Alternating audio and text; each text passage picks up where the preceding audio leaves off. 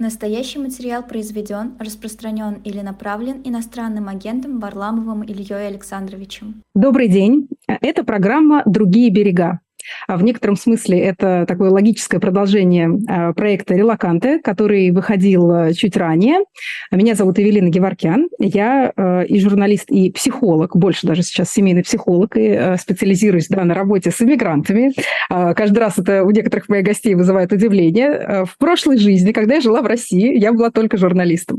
С тех пор, как я уехала, там жизнь моя кардинально перевернулась, я освоила новую профессию, и сегодня я психолог. Может быть, поэтому разговор пойдет в этой программе «Другие берега» с моими известными, уважаемыми гостями об их опыте проживания кризиса. Причем, возможно, мы поговорим не только о кризисе иммигрантском, потому что сегодня это такой большой, так скажем, вызов, да, который мир подкинул многим русскоязычным людям. Но можем поговорить и о других кризисах, где нашему герою удалось справиться, переплыть на другой берег или не удалось справиться, но какой-то интересный опыт он для себя вынес. Илья Варламов сегодня гость в этой студии. Спасибо за то, что согласились прийти. Очень интересно и важно будет услышать мнение о том, как переплывает на другой берег и что вообще сейчас испытывает человек, который, казалось бы, в принципе по миру бесконечно путешествует и должен иметь какой-то уже просто иммунитет к передвижениям. Так ли это, Илья? Да. Привет. Ну, да, наверное, я не самый, может быть, релевантный гость для этой замечательной программы, потому что я скорее не переплываю с одного берега на другой, а я плыву по этой реке. Окей, как интересно. Ну, так вот, альтернативное, да, видение... При этом, да, эта история продолжается у меня уже много лет, и, по сути, для меня, наверное, ничего не изменилось принципиально с началом войны. Я знаю, там многие люди, они там собрали вещи, куда-то уехали, переместились. Я наблюдал там огромное количество каких-то там трагедий, сложностей, с которыми люди сталкивались, но сам я на себе это не испытывал, потому что задолго до начала войны мой образ жизни поменялся, и я там фактически живу там в самолетах. Вот я могу прямо сейчас, у меня есть такой списочек, где я записываю каждый год свои перелеты. И вот у меня сейчас в этом году на момент записи ровно 102 перелета есть в этом году. И я посетил с января этого года, я был в 38 разных странах. То есть мы сейчас говорим именно про разные страны, потому что во многих я был там не один раз. То есть 38 разных стран и более 100 перелетов. У меня с начала года, это значит, что я каждые 2,5 дня куда-то лечу, и каждые 5 дней оказываюсь в новой для себя стране. Вот.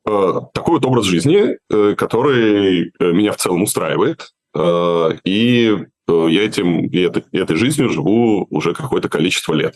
Вот, поэтому с одного берега на другой я не переплываю, я плыву по этой реке, через которую некоторые ребята переплывают.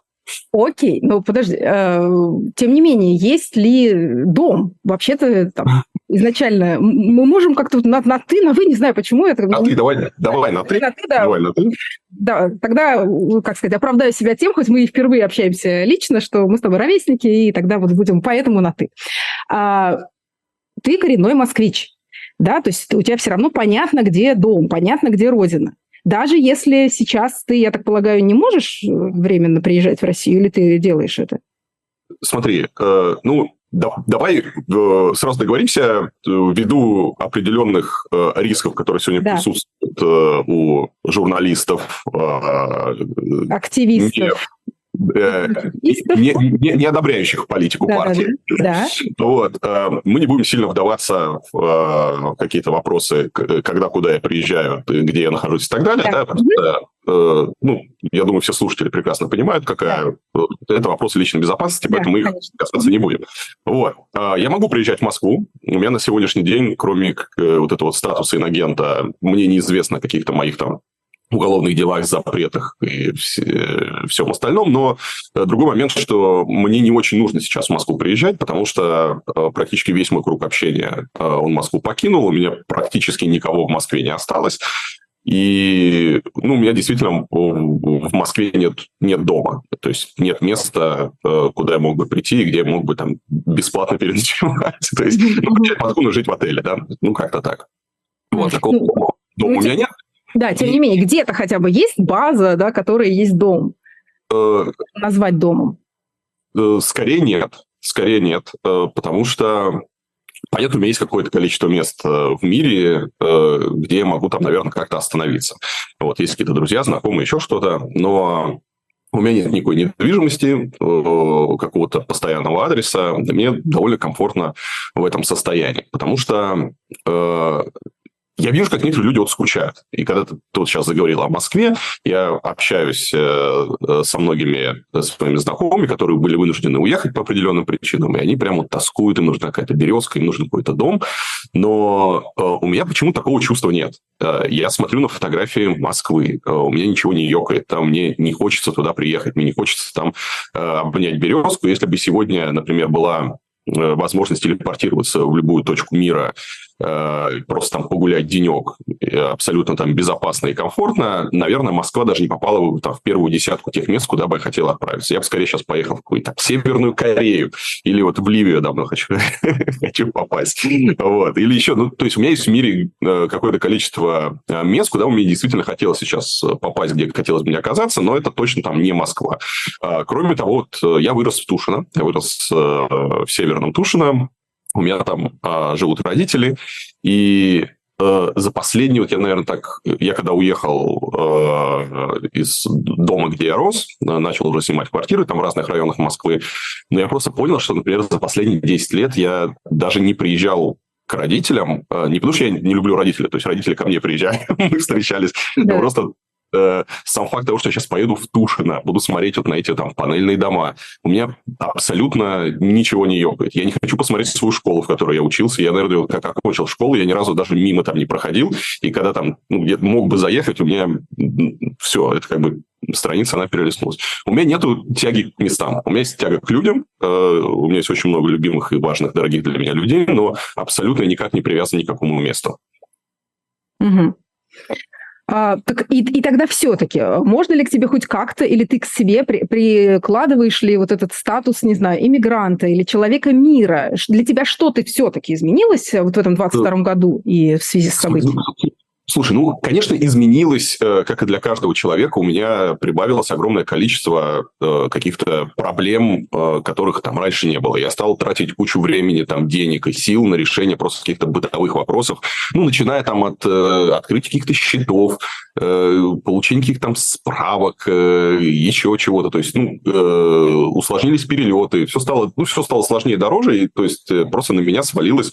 Так вот, к ноге привязали небольшую гирьку. Но пока я с этой гирькой еще могу бежать. Возможно, там дальше что-то изменится. Принципиально, наверное, ничего не поменялось. И мир как был для меня открыт, такой остается открытым. Там с русским паспортом я не чувствую никакой дискриминации, каких-то там запретов, чтобы никто там в визе отказал или еще что-то. Ну вот, я хотела спросить, а, ну, не знаю, визы, ну все равно же как-то... Смотри, еще раз, поскольку когда ты ведешь определенный образ жизни, да, у тебя налажено получение виз, ты знаешь, как это делать. У меня там стоят долгие визы, все, которые можно, да, то есть ты можешь там тоже там британскую визу на 10 лет получить, канадскую визу на 10 лет получить, американцы на 3 года дают, но дают, они же дают, там ничего не поменялось, там европейская на 5, то есть, ну, долгие визы, они фактически превращают твой паспорт, когда ты все это дело получаешь, они превращают твой паспорт ну, в паспорт, в котором у тебя открыт весь мир, да, там нет никаких сложностей. Плюс там для русского паспорта открыто огромное количество стран, вообще там безвизовые, там вся Южная Америка, там постсоветское пространство, многие страны Африки. Довольно сильный паспорт, несмотря ни на что, до сих пор он им остается. То есть это не мешает тебе как-либо жить и перемещаться по миру. А как, не знаю, вот, что тебе, как такому профессиональному путешественнику, заметно относительно, не знаю, там, встречи с россиянами на улицах? Вот ты вспомнил про Южную Америку. Раньше как-то, не знаю, для меня, наверное, в моем таком узком бабле, да, не было даже там, представлений, что, да, россияне или там русские живут где-то в Южной Америке. Сейчас мы слышим много про то, как едут в Аргентину. И все, и, ну, как сказать, из-за несчастья, да, которое произошло, и люди вынуждены бежать, мы теперь просто весь земной шар изучаем географию, да, потому как далеко иногда добираются люди. Ты это видишь, вот, эту разницу? Смотри, безусловно, мир поменялся. И я не уверен, что здесь надо говорить там русский-русский, можно говорить русскоязычный. Да, русскоязычный. Да, конечно. Люди и из Беларуси уезжают, и очень много людей уехало из Украины. Понятно, что у всех разные причины, но, тем не менее, мир очень сильно обогатился русскоязычными, русскоговорящими людьми, которые так или иначе покинули свои страны. Плюс, что важно отметить, это люди преимущественно такие high-skill, да, образованные, предприимчивые, талантливые. Ну, то есть, те, у кого была возможность уехать, особенно была возможность куда-то далеко забраться, да, потому что те, кто не мог это сделать, они и не уехали. Ну, или уехали там совсем недалеко куда-то. Вот. Все-таки по миру разлетаются в первую очередь те, кто уже как-то состоялся и может этому миру что-то предложить. И это, на мой взгляд, положительно на мир влияет, потому что, ну, к примеру, там в Амстердаме открываются классные там кофейни и какие-то там кафешки, которые открываются ребята там с вот, постсоветского пространства. И это действительно очень здорово, потому что, например, в Амстердаме была большая проблема с кофе. Да, теперь эта проблема решается, потому что туда приехали люди, у которых есть определенные там представления о том, каким должен быть хороший кофе. То же самое там в Стамбуле, то же самое там еще в других местах. Да? Мир потихоньку меняется. Ты встречаешь больше интересных людей на улицах, в каких-то там спортзалах, там, ты хочешь в какой-то стране пойти поиграть там в сквош или в падл, да, ты видишь, там есть какие-то чаты, в которых там десятки, а то и сотни человек. То есть, например, в падл-чате в Дубае там 700 человек русскоговорящих, которые 700 человек, которые вот занимаются, играют, и ты можешь там собрать какую-то команду или еще что-то найти. Появились русскоговорящие там специалисты, не знаю, там тебе нужен тренеры, врачи, кто угодно, это тоже там здорово. Ну, то есть, как-то вот в мире начали стираться границы, то есть теперь, переезжая в какую-то другую страну, ты не чувствуешь себя вот первооткрывателем, потому что там уже есть какое-то вот русскоязычное сообщество, которое...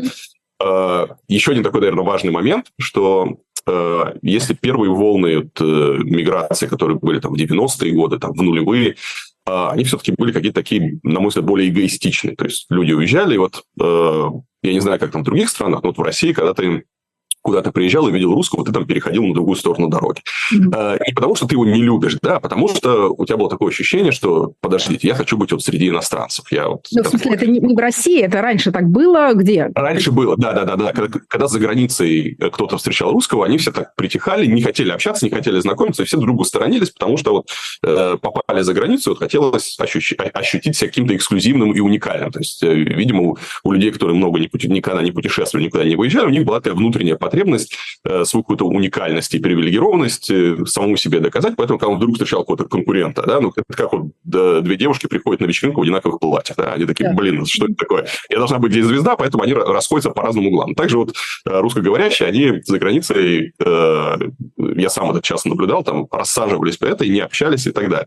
А теперь ситуация поменялась, теперь наоборот, когда кто-то видит русскоговорящего, он подходит, он спрашивает, там, откуда, что, как, нам не надо ли чем-то помочь. То есть, это тоже здорово, потому что, мне кажется, это правильно, когда люди, оказавшись в сложной ситуации, они еще и помогают друг другу. Да, то есть, как какие-то сообщества такие, да, формируются. Я уже предвосхищаю. Прямо я чувствую вот эти вопросы публики, что вот опять пригласили гостя, который весь из себя, ну, как сказать, нетипичный, необычный, потому что вот он весь ресурсный, известный, богатый, состоятельный и так далее, и поэтому, да, вот сейчас, это я просто сейчас такие комментарии прилетали, как будто бы этот опыт, вот как, знаешь, там, Ты в самом начале сказал, нерелевантен. Я вот сейчас хочу все-таки поменять фокус нашего внимания на то, что давайте тогда, окей, посмотрим на действительно необычный, может быть, пример, но пример ресурсный, и попробуем, Илья, вот в твоей истории, да, посмотреть на те ресурсы, ну или хотя бы как вот увидеть то, куда можно двигаться, да, то, что укреплять для того, чтобы там лучше справляться с такими вот турбулентными временами, назовем это так. Я сейчас сделаю такую небольшую, так скажем, рекламную паузу, для того, чтобы призвать наших слушателей и зрителей поставить лайки, подписаться на каналы и «Живого гвоздя», на котором мы выходим, и каналы Ильи Варламова, если вы вдруг не подписались, хотя золотая кнопка там подсказывает нам, что все хорошо, мы об этом поговорим, о твоей работе, о твоей реализации чуть позже. Также я хотела сказать, что у меня есть мой сайт, и прямо сейчас как раз я готовлю вебинар по психологии миграции, поэтому для тех, кто хотел бы вот именно с психологической теорией этого явления, проживания этого кризиса разобраться, переходите по ссылке, заходите на мой сайт, и там я буду делиться этой информацией. Ну а мы продолжим. Илья, вот как тебе этот поворот, когда ты услышал, какие чувства в тебе это вызвало, то, что я говорю, вот ты такой ресурсный, мы тогда сейчас попробуем посмотреть на тебя как на ролевую модель, где можно, так сказать, на что можно опираться? Вот что ты такого сделал со своей жизнью, да, что когда наступили эти тяжелые времена, тебе было легко. Ну давай, вот кроме денег, вот кроме того, что ты предприниматель, у тебя были финансовые ресурсы, что-то предпринять, вот открыть все эти визы. Как ты сам это оцениваешь? Во-первых, я не очень понимаю, что значит ресурсный. Я, видимо, не сильно слежу за твоей деятельностью, да, поэтому некоторые слова мне... Окей, хорошо, я сейчас буду переводить, извини, если так. Ну, я не знаю, но это те ресурсы, они могут быть финансовые, они могут быть в виде поддержки друзей, родственников, да, это те опоры, на которые ты можешь опираться в трудные времена. Да. Угу. Да, ну, во-первых, давай так. Я как человек, который наблюдает за огромным количеством других людей, как они справляются, как они переезжают и как они там меняют свою жизнь, я могу сказать, что деньги далеко не главное. И, кроме того, огромное количество людей там, совершенно там, без денег, чуть ли не с нуля там, начинают свою жизнь, и тоже не все замечательно. Если мы говорим вообще про путешествия, вот люди, кто путешествиями увлекается, он там прекрасно знает, что есть там, много каких-то авантюристов, много каких-то интересных людей, которые... Они могут уехать там на 2 года без денег, да, и совершенно спокойно там объехать весь мир. И ну, таких историй достаточно. Это просто все зависит от того, какой тебе нужен там уровень комфорта. Если ты можешь летать только бизнес-классом, ну, то окей, да, тебе, наверное, нужно будет где-то достать много денег. Вот. А если ты в состоянии, например, познакомиться с людьми и переночевать в каком-нибудь там диком племени, мне это гораздо интереснее. То тебе вообще денег не нужно. Тебя накормят, приютят, и получишь там кучу там классного контента. Вот, понятно, действительно, ну, деньги на это нужны, но они не всегда должны какие-то прям такие запредельные, что как теперь быть. Вот. Потом, если это является, опять же, там, частью твоей работы, да, то это все там окупается и приносит там, тебе еще какой-то доход, который позволяет тебе дальше как-то двигаться. То, что касается людей, друзей и всего остального, я тоже не знаю, как, ну, у всех по-разному складывается. У меня есть много людей, которые меня поддерживают, на которых я могу положиться. И кроме того, учитывая, что я давно как бы езжу, у меня там в Телеграме, например, есть такие папки, которые по странам разложены. Там Великобритания, США, Турция, там, Эмираты, Голландия, Франция. И в этих папках лежат какие-то десятки контактов моих друзей в этих странах. Поэтому, когда там, я вот завтра, например, поеду в Турцию, да, я просто в Телеграме нажимаю папочку в Турции и вижу там 2 десятка моих друзей хороших, которые меня там ждут. Я всем пишу, там, привет, я завтра буду в Турции, и все замечательно. Вот. У меня много контактов, много друзей, которые я завожу в разных странах. Я общительный, люблю знакомиться, общаться с людьми. Для меня это никогда не было проблемой. Вот. Ну, и опять же, да, здесь нужно понимать, что весь вот мой образ жизни, он перестраивался в такое спокойное, там, сытое, травоядное время. То есть это были какие-то экстренные изменения в моей жизни. Поэтому, во-первых, я к этому привык. Во-вторых, ну, там, решения, они были обдуманы, взвешены, не принимались там в состоянии стресса. И как-то я, опять же, оказался к этому готов. Угу. Что-то поменялось? Или, опять же, ты как-то очень давно и плавно переходил на вот такой кочевой образ жизни в плане работы и бизнеса, в выстраивании процессов? Ну, то есть все равно как-то работать же надо, да, зарабатывать надо. Не, ну у меня никогда, опять же, у меня никогда не было офиса, где сидели люди. Я со всеми, все, кто там со мной работает, они все работают удаленно. Они находятся в разных странах. Кто-то в Голландии, кто-то в Англии, кто-то в Турции, кто-то сейчас где-то вообще в Азии. Я даже не знаю, где вот они где находятся. И у меня даже было... В какой-то момент я так задумался, что я даже не знаю, как выглядят люди, которые со мной работают. И если я встречу кого-то на улице, и он подойдет и скажет: «Привет, я там у тебя работаю», я вот даже не узнаю, не поверю, да, потому что я знаю их аватарки в Телеграме. Ну, иногда там вижу на звонках, но это все равно не хватает того, что ты потом человека узнал. У нас все процессы выстроены абсолютно удаленно. Я работаю удаленно. У меня... Да, здесь, наверное, важно еще отметить, что вся моя жизнь, она умещается в чемоданчик ручной клади. То есть я не сдаю багаж, у меня все вещи, которые мне нужны, они находятся в чемоданчике ручной клади, включая съемочную технику, включая там всякую спортивную еще форму, потому что я бегаю. Вот, у меня все умещается... Уже был какой-то твой ролик с лайфхаками? Это второй человек в моей жизни, которого я встречаю, который сейчас реально живет с одним чемоданом. И весь дом... Это, на самом деле, очень просто. Весь дом перевозят в чемодане. Смотри, это очень просто. Это очень просто, и достаточно просто сделать такое себе правило, что когда ты куда-то едешь на неделю, ты обращаешь внимание на те вещи, которые ты ни разу не использовал. То есть вот ты с собой набрал всего, и неделю поездил, и потом оказывается, что ты реально пользуешься только 20% вещей. И со временем ты из своего чемодана выкидываешь все, что на самом деле это тебе не нужно, что тебя там как-то обременяет. Вот. Поэтому в моем чемодане осталось только то, что мне нужно. Да, это нужно внести определенные изменения, например, в свой стиль. Я хожу только в футболках, да, из-за того, что в моем чемодане нет места для каких-то рубашек, костюмов, там, чего бы то ни было. То есть ты ходишь просто в очень примитивной одежде, потому что одежда занимает больше всего места, и все. А на самом деле это ничего не нужно. Ну, человеку для полноценной жизни реально достаточно там нескольких вещей, и все.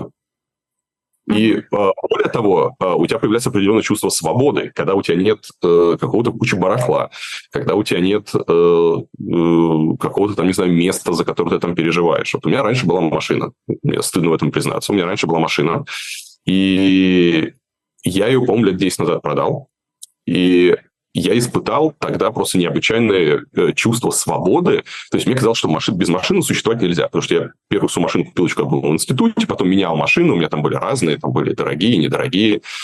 Но когда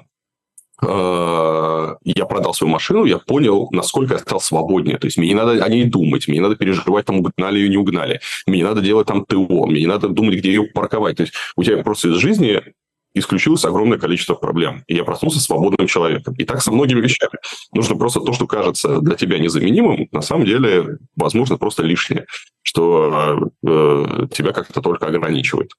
Ну, сейчас вот самое первое, что приходит на ум, то, что нас и ограничивает, и в то же время то, что таким ценным является для многих людей, это семья, дети. Из открытых источников я знаю, что вроде бы у тебя есть семья и дети. Да. То есть, ну, как... Да, с ними все замечательно. Да. Да, единственное, мы не будем обсуждать мою семью. Вот, если я понимаю, да, мы можем не обсуждать семью, но, как сказать, ты же не можешь... То есть, или как вот ты, получается, свой образ жизни, свою профессию, да, связанную с путешествием, перемещениями, как-то смонтировал с тем, что должен быть для них дом и безопасность. Нет, все, у детей все замечательно, все хорошо. Вот. Да, стабильность, это же очень важно для взращивания детенышей. Да, у детенышей все замечательно, хорошо, стабильно, и мы с ними очень часто видимся там, в разных странах, в том числе. Вот. Это никак не мешает их там, развитию, образованию, всему остальному. Вот, поэтому с детьми все в порядке, если кто-то переживает, вообще все хорошо. И это тоже можно совмещать. Угу. Ну, То есть, и еще раз, я почему так говорю, что я понимаю, что у тебя очень, правда, нетипичная от этого интересная ситуация, когда ты так звучишь так, что это легко на подъем, да, что легко, ну, понятно, самому тебе сорваться легко было, потому что ты просто, ну, уже натренирован, ты профессиональный путешественник. Ну, там, вот ты представляешь, да, куча там твоих ровесников, у которых тоже, вот они родились там, не знаю, в Москве или в каком-то другом городе России. И наоборот, вот когда есть у тебя семья, когда у тебя есть квартира, то вот как раз ты привязан и к вещам, и к местам, и работа твоя, да, с этим связана, то от этого вдвойне как будто тяжело с этим всем расстаться, да, вот когда наступают такие времена, и там решиться на эмиграцию или, не знаю, в принципе, пережить вот какую-то турбулентность, когда все меняется и внутри страны, и снаружи. Смотри, у меня абсолютно нетипичная история, да, то есть на моем примере, ну, во-первых, не надо следовать моему примеру, поскольку действительно это какое-то очень, наверное, нетипичное обстоятельство меня привели там, к такой жизни. Не надо следовать моему примеру, сидите дома, вот, на постсвя, вот. Ну, просто люди разные, да, вот, я себя некомфортно чувствую, если я день провожу дома, вот, если я никуда не выхожу, если я не видел ничего нового. Если не поехал, я начинаю просто там серьезно переживать. Да? Я каждый день трачу там, наверное, час времени просто на поиск билетов. Там я смотрю билеты, смотрю там какие-то гостиницы, еще что-то.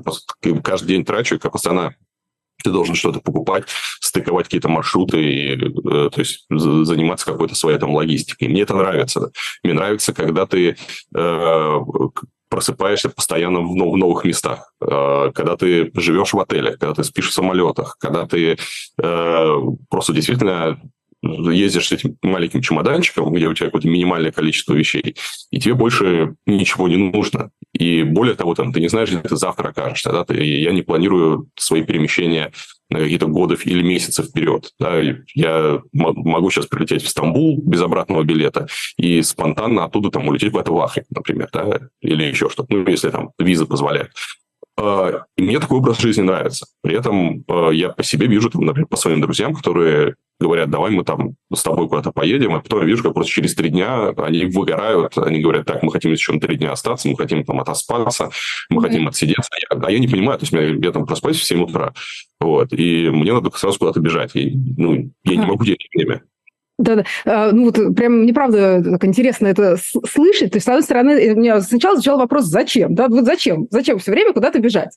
А с другой стороны, ты говоришь, мне это нравится. То есть, правильно ли я понимаю, что в какой-то момент, да, вот я даже не знаю, в каком возрасте, ты для себя понял, что тебе такой ритм, стиль жизни, да, ну, такой не очень типичный для большинства людей, это и есть, ну, вот ты... Это то, что это та жизнь, которую ты вот выбираешь, которая тебе нравится до сих пор.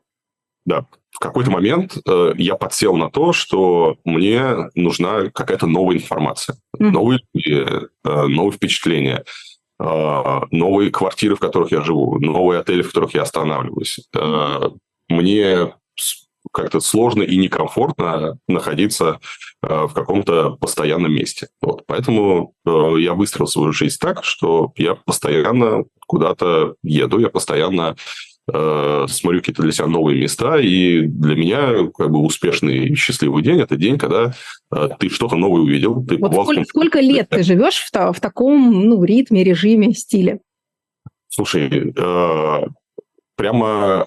Ну, это все как-то менялось в зависимости там, от обстановки. Началось это в конце нулевых, и это просто как-то менялось. Плюс, ну, нужно понять, чем я занимаюсь. Да, я занимаюсь там журналистикой.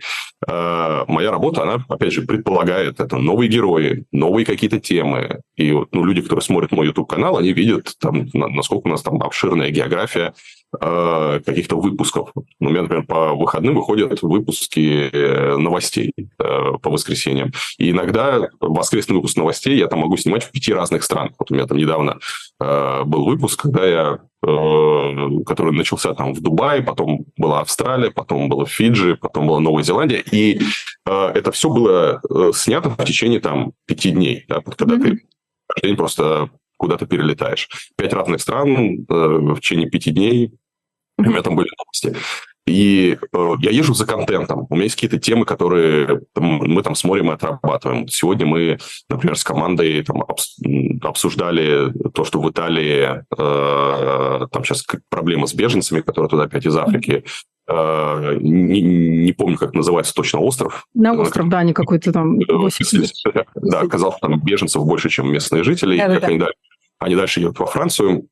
И вот сейчас мы обсуждаем, наверное, надо полететь туда и посмотреть, что там случилось, и как-то это осветить, рассказать. То есть это интересно мне, это интересно моей аудитории. Ну и как так это происходит? То есть постоянно в дороге, да, постоянно какие-то темы. Вот. Угу.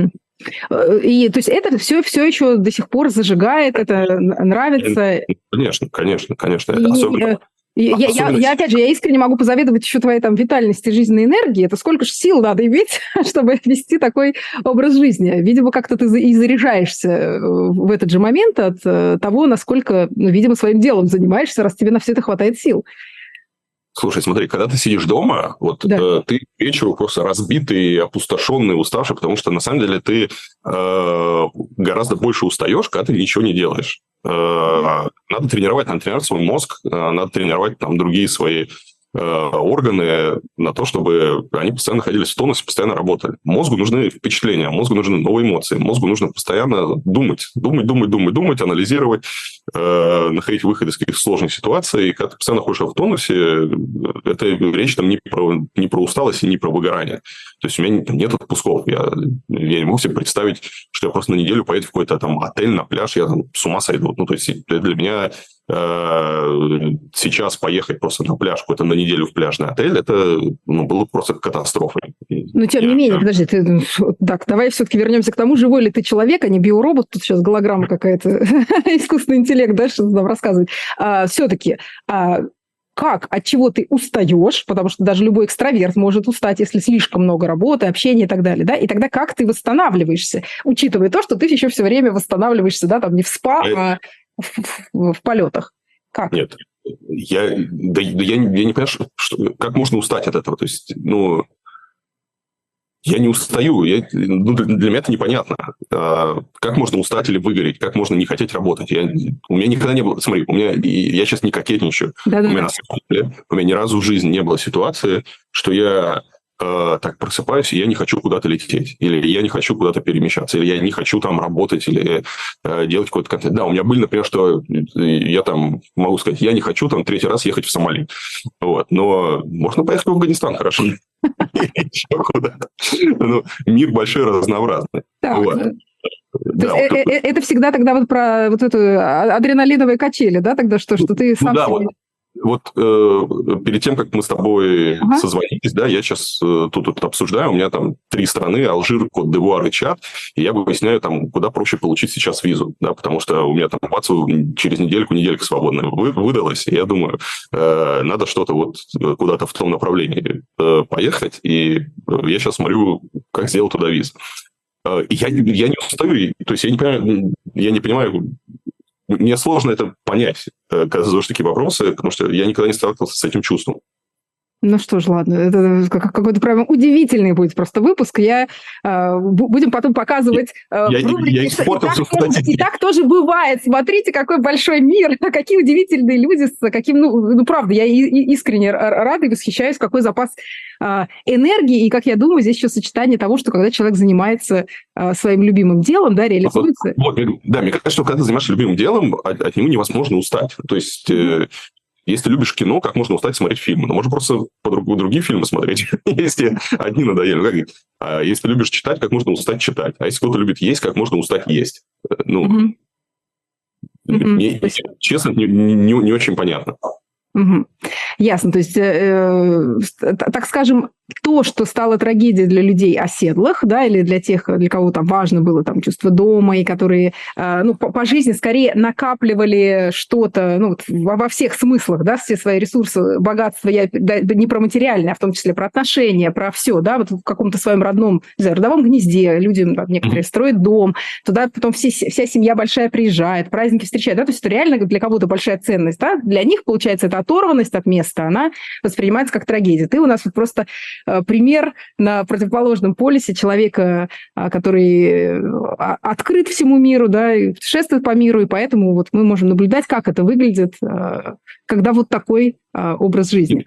Просто на самом деле место ничего не значит. Ну, я не понимаю, как может быть к месту привязано. Вот у меня просто... Я уже привел, например, со своим домом, где я вырос, вот, своим родительским домом, который, по идее, должен вызывать какие-то чувства. Он меня не вызывает какие-то чувства. Я не хочу там оказаться. Я не хочу оказаться в своей комнате, в которой я вырос. Это абсолютно для меня...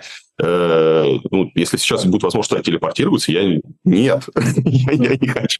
Я не хочу все это видеть. Я не скучаю, оно мне не снится. Ну, хорошо. К чему ты привязываешься, да? То есть ты можешь привязаться к людям. Это совершенно нормально. Так, а проблема же в том, что если эти самые люди как раз-таки живут традиционно плюс-минус там в одной какой-то локации или двух, да, то вот в чем проблема-то возникает, что окей. Можешь перемещать, но это же не проблема. Сегодня, благо, мы живем с вами в таком достаточно открытом мире, в котором есть, во-первых, массу способов общения, в том числе там и виртуального. И самое главное, это сегодня не проблема перемещаться по миру и видеться со своими там близкими, друзьями, родными.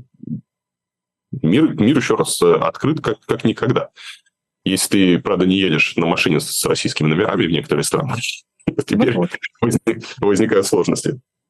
Но в целом пока, возможно, когда-то, может, даже скоро мы с вами дойдем до того, что мир начнет закрываться, или что, например, опять сейчас какой-нибудь, вот говорят, там какой-то коронавирус новый опять появился, я сейчас вот за что я переживаю, да, то, что меня пугает, это опять возможное закрытие границ во время ковида, потому что ковид для меня была, конечно, трагедия, когда ты вынужден был сидеть дома, хотя даже в ковид я дома не сидел. Я сразу, то есть, моя тяга к перемещениям, она быстро пересилила, поэтому первое, что я сделал, когда начался ковид, я связался с волонтерами, которые ездили там в регионы и развозили помощь. Я сказал: все, ребята, я буду с вами ездить, развозить помощь. Мы поехали, там начали покупать маски, еще что-то. И я начал работать с волонтерами, потому что это было лучше, чем просто сидеть дома. Я не мог дома сидеть. Вот. Но вот меня пугает, да. Если ковид сейчас опять что-то закроется, это будет грустно. Илья Варламов у нас в гостях в программе «Другие берега». Меня зовут Евелина Геворкян. И мы говорим о том, как переплывать на другой берег, если ты попал в какие-то трудные времена.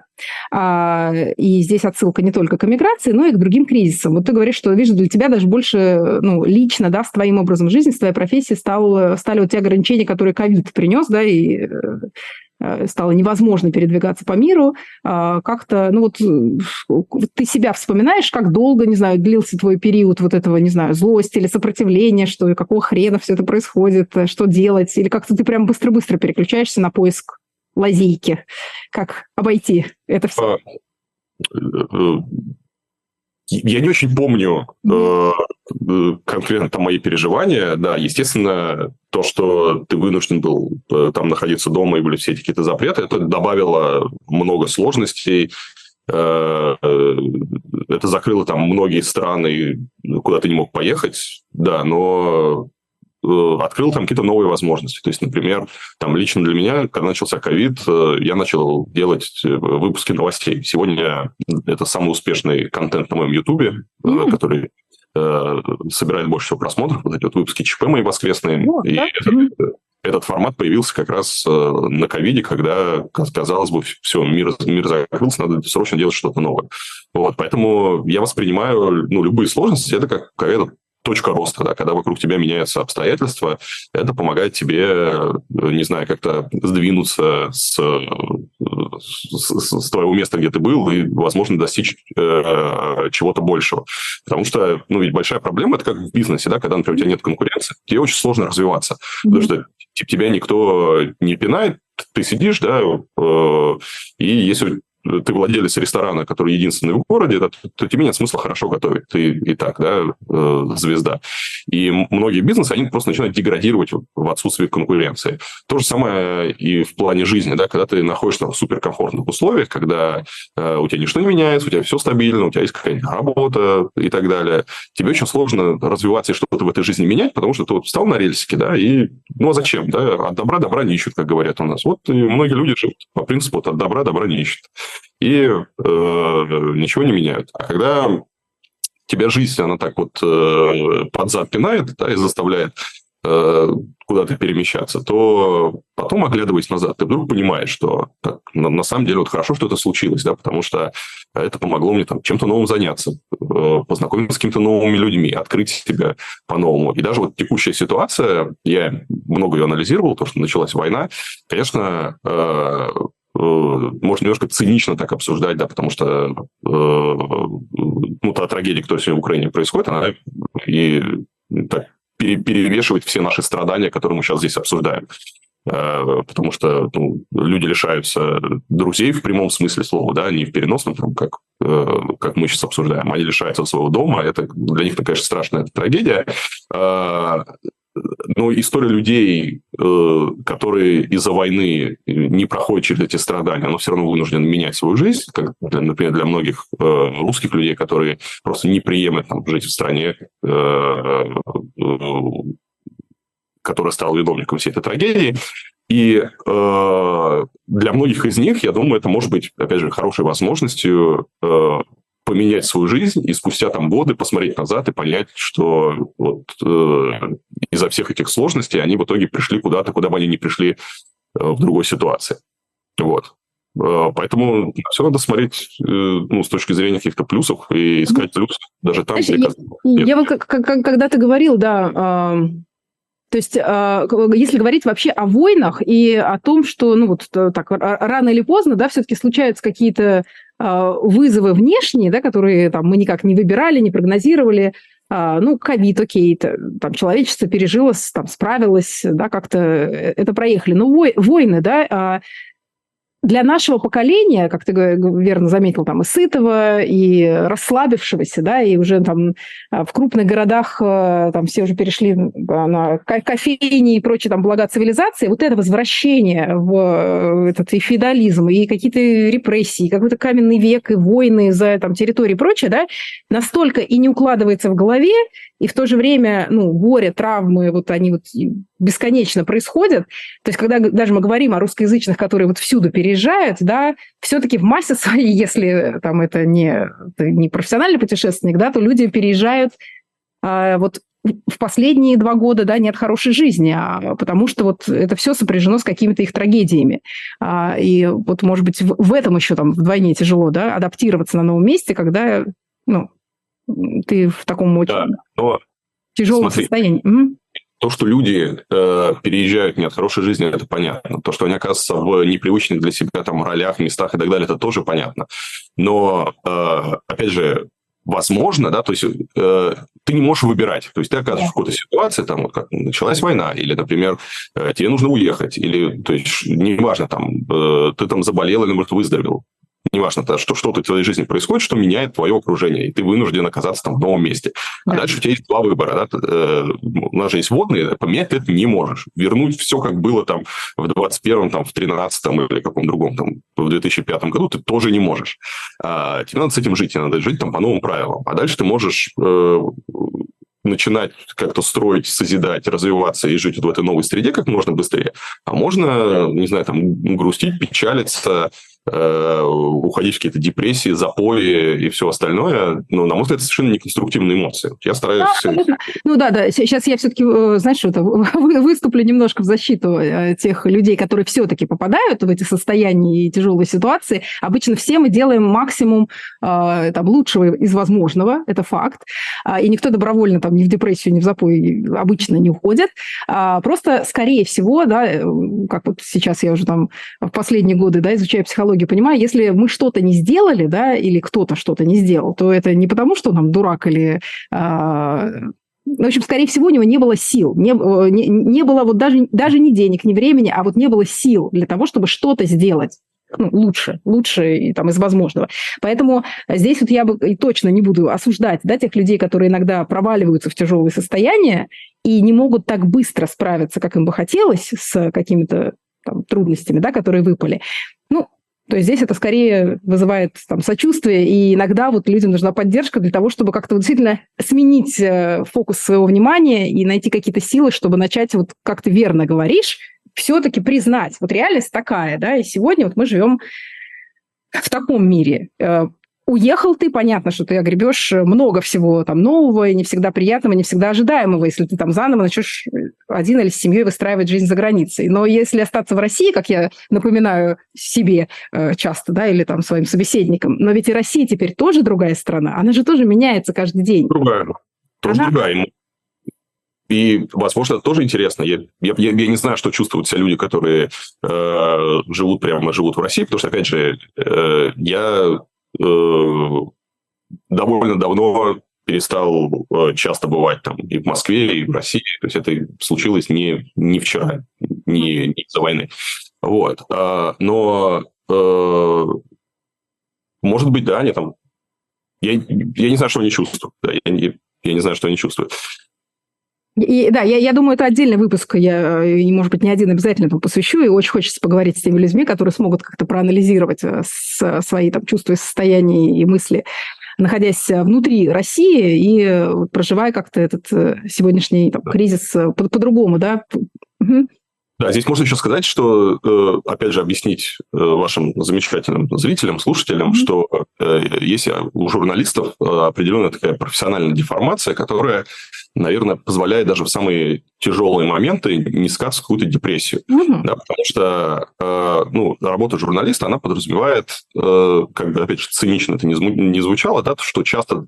То, что для некоторых трагедия, там, для тебя это контент, это работа, для тебя там, это твой там, хлеб. Да? Это то, что мы можем использовать как защиту, когда мы профессиональный халатик надеваем на себя. Да. И, например, вот когда там ты куда-то летишь, и происходит там задержка рейса, или какой-то ЧП, я не знаю, там все, закрыли аэропорт, там отменили, что-то случилось, то для большинства людей это кошмар, ужас, они там начинают, не знаю, там впадать в какую-то там панику, расстраиваться, а что ж теперь будет? А я такой думаю, блин, классно, вот у тебя есть контент, да, то есть сейчас можно что-то про это рассказать, можно сейчас что-то про это снять, там, то есть у тебя вдруг внезапно появляется какой-то контент, но самое главное, я там объясняю это своим друзьям, знакомым, которые попадают в какие-то неприятные ситуации, которые могут случиться. Вот у меня там была ситуация, когда там тебя арестовывают где-то за границей, когда у тебя вещи вот воруют, например, да, и какой типичная история, вот ты едешь, например, в Турцию или в Египет на отдых с семьей, и тебя обокрали, да, большинство, оно расстраивается, ну как, это же неприятно, тебя обокрали, ты хотел спокойно отдохнуть и так далее. Я объясняю, говорю, смотри, ты посмотри ситуацию по-другому. То, что тебя обокрали, да, это тебе будет воспоминание на всю жизнь. Да, это приключение будет. Да, у тебя появилось приключение, у тебя появилось воспоминание. То, что у тебя украли какие-то деньги, вещи и так далее, ты через там, полгода забудешь даже, сколько там денег было, это неважно. Но у тебя останется это приключение на всю жизнь. Тебе будет что рассказывать на вечеринках. Вот. А так бы ты этот отдых забыл и не заметил. То есть он у тебя прошел бы ровно, да, и ты бы не заметил. Ну, было бы совершенно скучно. А так ты будешь всем рассказывать, что у тебя было вот какое-то приключение, или что ты попал, понятно, да, когда, как спасибо там, Господи, что взял деньгами, лучше не попадать в какие-то физические проблемы для здоровья, для себя. Вот. Но все остальные передряги, которые в жизни происходят, если все это решается временем, деньгами и всем остальным, это, наоборот, можно рассматривать, что оно делает тебя богаче, оно тебя закаляет, делает тебя сильнее. А самое главное, оно тебе дарит незаменимый опыт и те самые впечатления, воспоминания, которые и делают твою жизнь богаче. Знаешь, вот ты когда упоминал Сомали, и дальше там еще тоже были всякие сложные страны в произнесении, я вот как раз тогда и подумала, вот я начала говорить про то, что мы... в нашей стране, да, наше поколение, мы первый раз столкнулись с войной. Да, все-таки, я по себе, давайте буду говорить, сужу, настолько давно была там вот эта последняя большая война, да, которые были фильмы, еще что-то, что это уже так вот покрылось какими-то легендами, да, что ну вот когда-то это было, это ужас, и такого не может быть никогда. Потому что не может. И вот то, что сейчас происходит, поэтому вызывает такой оторопь, шок, что как, ну как, зачем, почему. Но ты вот смотри, путешествовал по разным странам, в том числе диким странам. И там же наверняка, да, и другой уровень жизни, и грабежи, ты говоришь, и арестовать могут. И это не всегда страны вот эти самые благополучные про права человека. И, я не знаю, был ли ты где-то, где проходили военные конфликты? Как тебе этот опыт, да, вот путешествий в таких опасных местах, возможно, помог или помогает сейчас? Вот легче воспринимать эту войну как не что-то экстраординарное, никогда не случавшегося с людьми. Нет, слушай, ну, во-первых, давай так, нынешнюю войну я воспринимаю как что-то совершенно экстраординарное, недопустимое, и, ну, лично для меня это большая трагедия, потому что, ну, некоторые говорят, а почему вот в Африке там идут какие-то войны, на это никто не обращает внимания. Ну, потому что тебя с войной в Африке, на самом деле, ну, мало что связано. Здесь тебя связывают родственные связи, здесь тебя связывают там какие-то личные, рабочие моменты. Потом все-таки, ну, это близко, и ты совершенно по-другому это воспринимаешь. Ты проецируешь все это на себя, да, ты видишь, как бомбят жилой дом, и ты понимаешь, что там твои родители живут в таком же доме, да, и что вот именно так это может потом случиться с твоими родителями.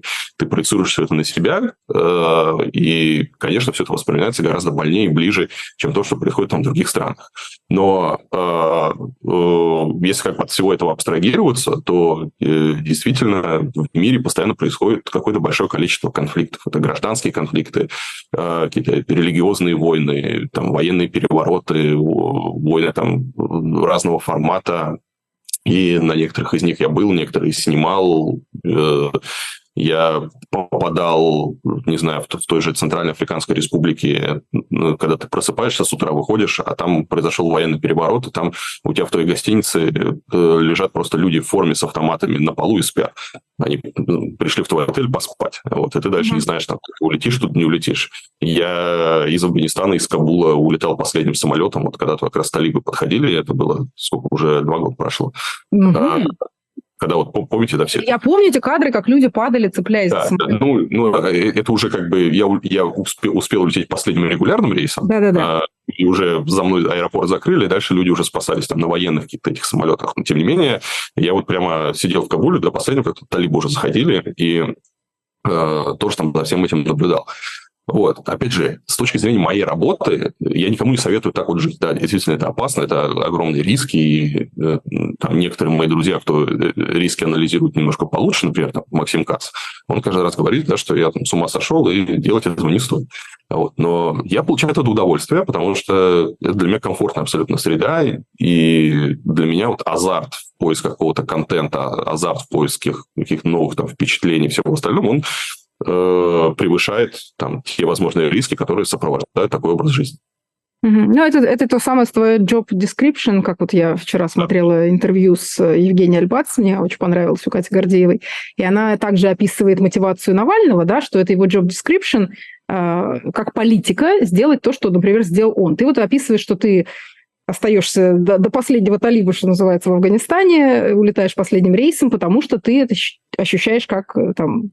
Но, если я правильно поняла, невозможно натренироваться, да, и привить себе иммунитет, даже видя много какого-то стресса в путешествиях, к тому, что потом это будет происходить у тебя дома. Не, ну, возможно, ты по-другому смотришь на эти события, да, то есть ты начинаешь, может быть, лучше их анализировать. Опять же, да, это всякие профессиональные искажения, то, что когда ты занимаешься журналистикой, там, новостями и всем остальным, ты... немножко глубже анализируешь там события, которые происходят, чем это делает там обыватель, который смотрит там поверхностно, ты можешь смотреть глубже. Понятно, что когда ты через себя пропускаешь какое-то огромное количество человеческих трагедий, когда ты общаешься там с разными людьми, когда ты понимаешь, там, сколько несправедливости, горя и всего остального есть там в нашем мире, ты хочешь, не хочешь, но ты становишься немножко там черствым к этому, да, потому что, ну, ты должен либо там сойти с ума и от всего этого, ну, или тебе нужно как-то вот выработать какой-то барьер, да, чтобы адекватно на все это смотреть. Но какие-то вещи действительно, которые из ряда вон, к ним там невозможно, наверное, привыкнуть, и это было бы неправильно к таким вещам привыкать. Но в целом, я могу сказать за себя, и, наверное, за большинство журналистов, они смотрят на мир немножко более цинично, чем это делают обычные люди. Ну, да, я тут как раз... Мне было бы, что прокомментировать с профессиональной, теперь уже и психологической точки зрения, потому что, да, это действительно то, что в первое время помогает журналистам. Вот это их натренированная способность дистанцироваться и воспринимать. А еще же очень, здорово, когда ты можешь как-то отреагировать действием, да, и журналисты часто могут как раз перейти из режима, пострадавшего или свидетеля, да, какого-то события, сразу в режим репортера. И ты начинаешь работать, тебя это увлекает, и ты легче переносишь просто то, что ты видишь в кадре. Но в любом случае, да, это ты включаешь в себе профессиональную часть. Но рано или поздно, во-первых, может произойти выгорание. Сейчас я просто свидетельствую, что очень много и журналистов, и активистов прошло, 1,5 года, да, с начала войны, и это тот срок, когда просто вот на этом адреналине, на котором все фигачили, да, и работали очень много, и как раз, защищались, да, от всего происходящего, вот их как будто сейчас некоторых догоняет то самое выгорание и какие-то тяжелые состояния, потому что ты не можешь все время быть как робот, да, все время защищайся и все время быть на работе. То есть, конечно, как человек, любой и врач, и журналист, когда это касается тебя уже лично или членов твоих семьи, то, конечно, ты такой же человек, как и все остальные, и уже тут твои защиты, вот эти профессионально натренированные, не сработают. Илья, вот сейчас уже, да, там последние минуты нашего эфира остаются. Хотела спросить тогда все-таки, давай, если говорить вот про кризисы, да, может быть, ты поделишься вот тогда... Здесь действительно так удивительно получилось, что ты как профессиональный путешественник, конкретно вот с таким самым сейчас распространенным кризисом, связанным с вот этой либо эмиграцией, либо не эмиграцией, внутренней эмиграцией, да, ты переживаешь, максимально как-то не переживаешь, даже так скажем, да, потому что это прямо напрямую связано с твоими суперсилами, да, с твоим опытом и работой. А что, может быть, наоборот, вот, вообще были ли у тебя какие-то периоды в жизни, которые ты ощущал как все-таки кризисы? Может быть, там кризис средних лет сейчас вот у тебя может быть по расписанию, или что-то там в школе это было, может быть, это как раз ты сейчас на волне, да, своей профессии. Какие-то были кризисы, которые ты ощущал как тяжелое время, черная полоса? Ты вот постоянно со мной так общаешься, что я вынужден чувствовать себя каким-то засранцем, который... Нет, я же... Слушай, это... Да, мне стыдно не было. Хорошо, мне не надо... Я еще последнее сейчас скажу, чтобы вообще все меня возненавидели. Я не знаю, что такое похмелье. У меня никогда не было похмелья. Вот. Я могу выпить очень много. Я, кстати, никому не советую, сам я этим не злоупотребляю, но в целом я еще не знаю, что такое похмелье, что такое кризис. У меня никогда не было депрессии. Ну, по крайней мере, возможно, она была, но я как-то не заметил. Все. Я жду комментариев к этому выпуску каких-нибудь нейробиологов, биологов, биохимиков, потому что 100% у тебя там что-нибудь в твоей биохимии, ты просто с высоким, там, не знаю, серотонином или дофамином родился. У меня вот здесь вот лежат анализы, недавно чекап проходил, все хорошо. Да, я говорю, что ты... что, такое тоже бывает, повезло человеку в генетической лотерее, хороший уровень у тебя там дофамина, серотонина, видишь, и живешь, и хорошо справляешься. Чувствуешь? Возможно, это от того, что я бегаю. Надо бегать. Я всех пытаюсь на бег, вот, что вот если раз в год надо бегать марафончик, 42 километра, вот, и тренироваться. А ты бегаешь марафоны? Конечно. У меня тут медали даже где-то были. Да. Видишь, я, недостаточно подготовилась, не уследила за твоими бегами. То есть, слушай, ты прямо у нас бежишь во всех смыслах в этой жизни. Просто во всех. При этом, поскольку я постоянно перемещаюсь, у меня есть такая традиция, когда куда-то в какую-то страну или город приезжаю, я с подписчиками устраиваю пробежку. Приглашаю людей, и прямо много приходят. Не знаю, там в Кишиневе, в Молдове человек 150 вообще, по-моему, было. Там очень много было. Там, в Таиланде, в Лондоне, в Дубае. Мы много где бегаем, в Берлине. А ты только бегаешь или там как-то еще люди спортом занимаются, там в зал ходят или еще что-то? Я только бегаю, и от этого я счастлив. Поэтому каждый день. Напутствие для зрителей. Бегайте, бег сделает вас счастливым. Слушайте, да, вот я тут пока не могу похвастаться, чтобы я была столь спортивной и бегала, но я тоже могу подтвердить, что понятно, что любой спорт, он правда на химическом уровне хорошо действует на организм, а бег, как мы видим, да, многие действительно воспринимают как возможность и снять стресс, и поднять уровень этих самых эндорфинов в крови, и потом себя хорошо чувствовать. Да? Да. Да. Ну что ж, спасибо большое, Илья Варламов. Вот я все-таки, знаешь, я как представляю? Как ты сам себя представляешь? Я бы предпринимателем тебя все-таки представила в первую очередь. Предпринимателем? Ну, да. Журналист-предприниматель. Да, хорошо, журналист-предприниматель. Да. Вот видишь, какие у тебя... Да. Журналист-предприниматель, спасибо большое, на самом деле. Я еще раз, я теперь попрошу у тебя прощения, что я своими гнусными, типичными вопросами тебя немножко, да, гоняла в краску и заставляла смущаться и оправдываться за то, что у тебя все хорошо. Нет, еще раз, это будет прекрасный пример. Знаешь, как раз вот тоже часто же мы страдаем. Где вот показать бы там, клиентам твоим или друзьям, сказать, посмотри такой фильм или посмотри такую передачу, где все, наоборот, хорошо, где хороший пример того, как человек справляется. Вот, к счастью, у нас есть такой выпуск, у нас будет такая ссылка теперь для и друзей, для там, моих клиентов в том числе. Спасибо большое. Вот, да. Это была программа «Другие берега». Теперь она будет каждую неделю выходить на «Живом гвозде», на «Эхе». Там приложение такое специальное вместо радио теперь есть. Там это все можно слышать. Вот, ты скажи про свои каналы, куда нам сейчас надо подписаться и что полайкать. А везде, где найдете, я вообще везде есть. Ну, раз мы на Ютубе, то можно переходить на Ютуб, Илья Варламов, подписываться. Много классного контента. Хорошо. Вот, ну, а я, в свою очередь, тоже приглашаю еще на свой сайт. Если вам интересна психология иммиграции, то скоро я буду об этом подробно рассказывать на своем вебинаре и в своих соцсетях. Будет тоже полезная бесплатная информация. Все, счастливо. Спасибо за участие в эфире. Пока-пока.